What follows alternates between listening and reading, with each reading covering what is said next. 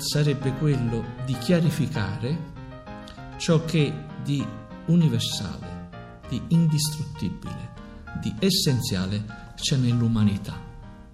Il teatro come forma di chiarificazione dell'indistruttibile, o anche, potremmo dire, il minimo comune denominatore che ci fa uomini. Il teatro e tutta l'opera di Beckett, in realtà, proprio per la coerenza di quest'opera, sembra dominato dall'aspirazione a una semplificazione, a una chiarificazione delle funzioni, delle pure funzioni o delle funzioni allo stato puro che fanno dell'umanità l'umanità. Important.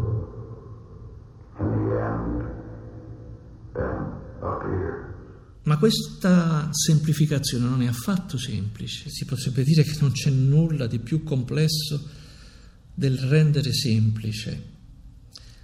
Si tratta infatti, e lo si vede in Beckett, e può sembrare una contraddizione, ma non lo è affatto, di usare più parole, di reiterare le parole, e la reiterazione è il ritmo fondamentale dello stile di Beckett per meglio ridurre bisogna dire di più per ridurre, dire di più per sottrarre l'umano a tutta la massa di ciò che è stato detto. Abbiamo così quindi di fronte una macchina che costruisce dei supplementi sottrattivi, cioè un di più per sottrarre, giacché si tratta di fare un grande lavoro, un grande esercizio contro ciò che è stato detto dell'umano. Why he had to tell her too risky and so on. That meant he'd gone back to her, back to that. Pudding face, puffy spots, blubbermouth jowls, no neck, dogs you could. He went on and on. I could hear him, an old hand mower. I stopped him and said that whatever I might feel, I had no silly threats to offer, but not much stomach for her leavings either. L'opera di Beckett è una sorta di stenografia dell'essere che bisogna intendere ora come il vuoto e ora come la penombra, che è anche tradotta come il fosco. Che cosa dobbiamo intendere con queste due questioni che assillano Beckett?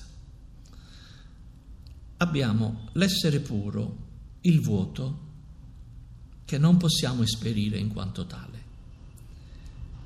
Ma non ci sarebbe la nostra esistenza se l'essere non si desse una qualche esistenza. Questa esistenza è la penombra. La penombra è il grigio scuro o il nero sfumato che è sempre presente sullo sfondo del pensiero di Beckett ed è uno dei suoi grandi problemi. Che cos'è la penombra? È la possibilità che qualcosa appaia, non è l'oscurità, non è la piena luce, è la condizione che qualcosa appaia. Che cosa appare dalla penombra? Le ombre, le esistenze.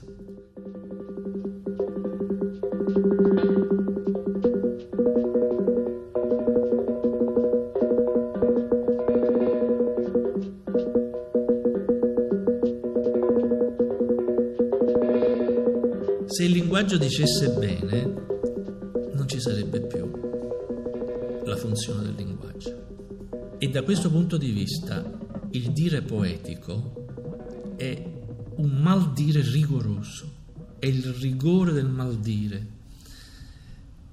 La poesia da questo punto di vista è sempre un maldire proprio perché apre e non chiude il mondo, è sempre prescrittiva, non constatativa.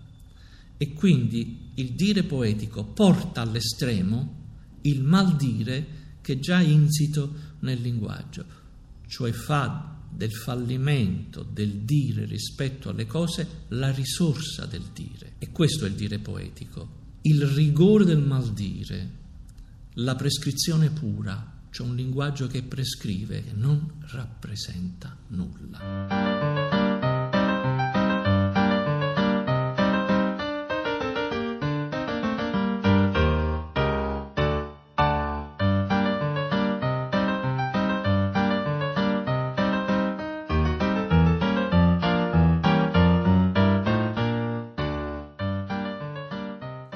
L'altro, il compagno, la voce dell'altro. Più precisamente la coppia, il duetto o il duale, l'amore, il due. Tutta una commedia dell'altro, e cioè della pluralità umana, degli atteggiamenti, delle posture, delle condotte, delle andature, anche delle catatonie dell'altro. Abbiamo così i due estremi, i nomadi che errano e si muovono, gli erranti, quelli che cercano, e al lato estremo i vinti, coloro che hanno smesso di cercare.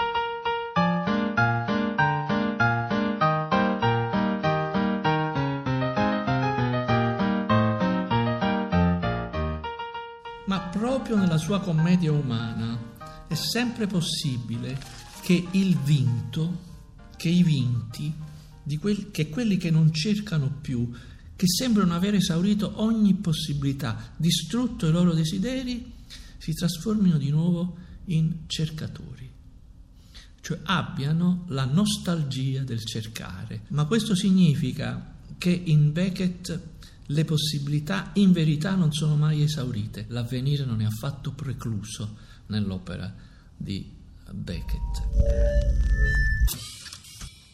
I said to him, Give her up. I swore by all I held my sacred.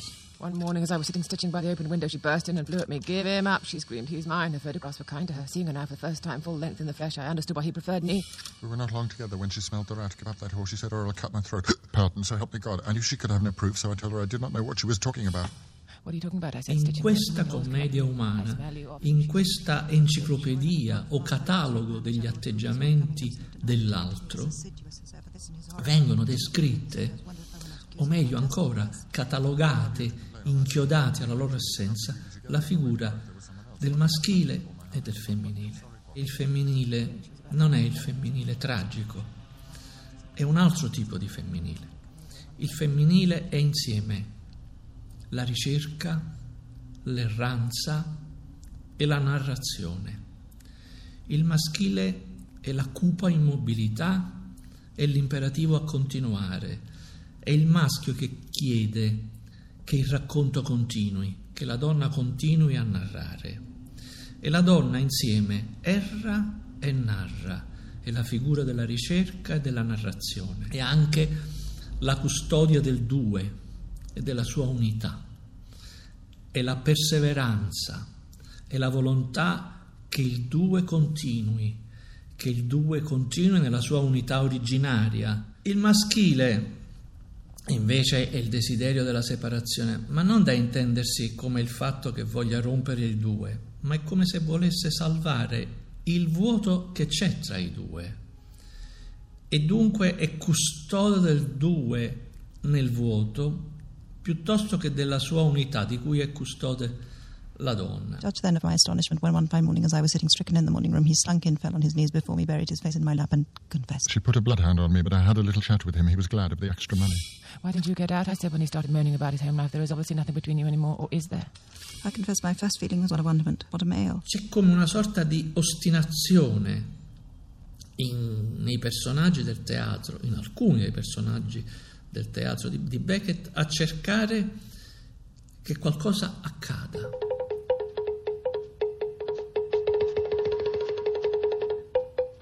L'evento non è programmabile, ma quello che possiamo fare, l'etica che ci riguarda, il comportamento che possiamo avere è quello di tenerci nel minimo proprio per prepararci ed essere pronti per l'appuntamento con ciò che viene improvviso. Potrà non arrivare mai, ma sappiamo che se non saremo pronti a questo accadimento, forse il compito umano di sovraesistere, non semplicemente di esistere, l'avremo mancato.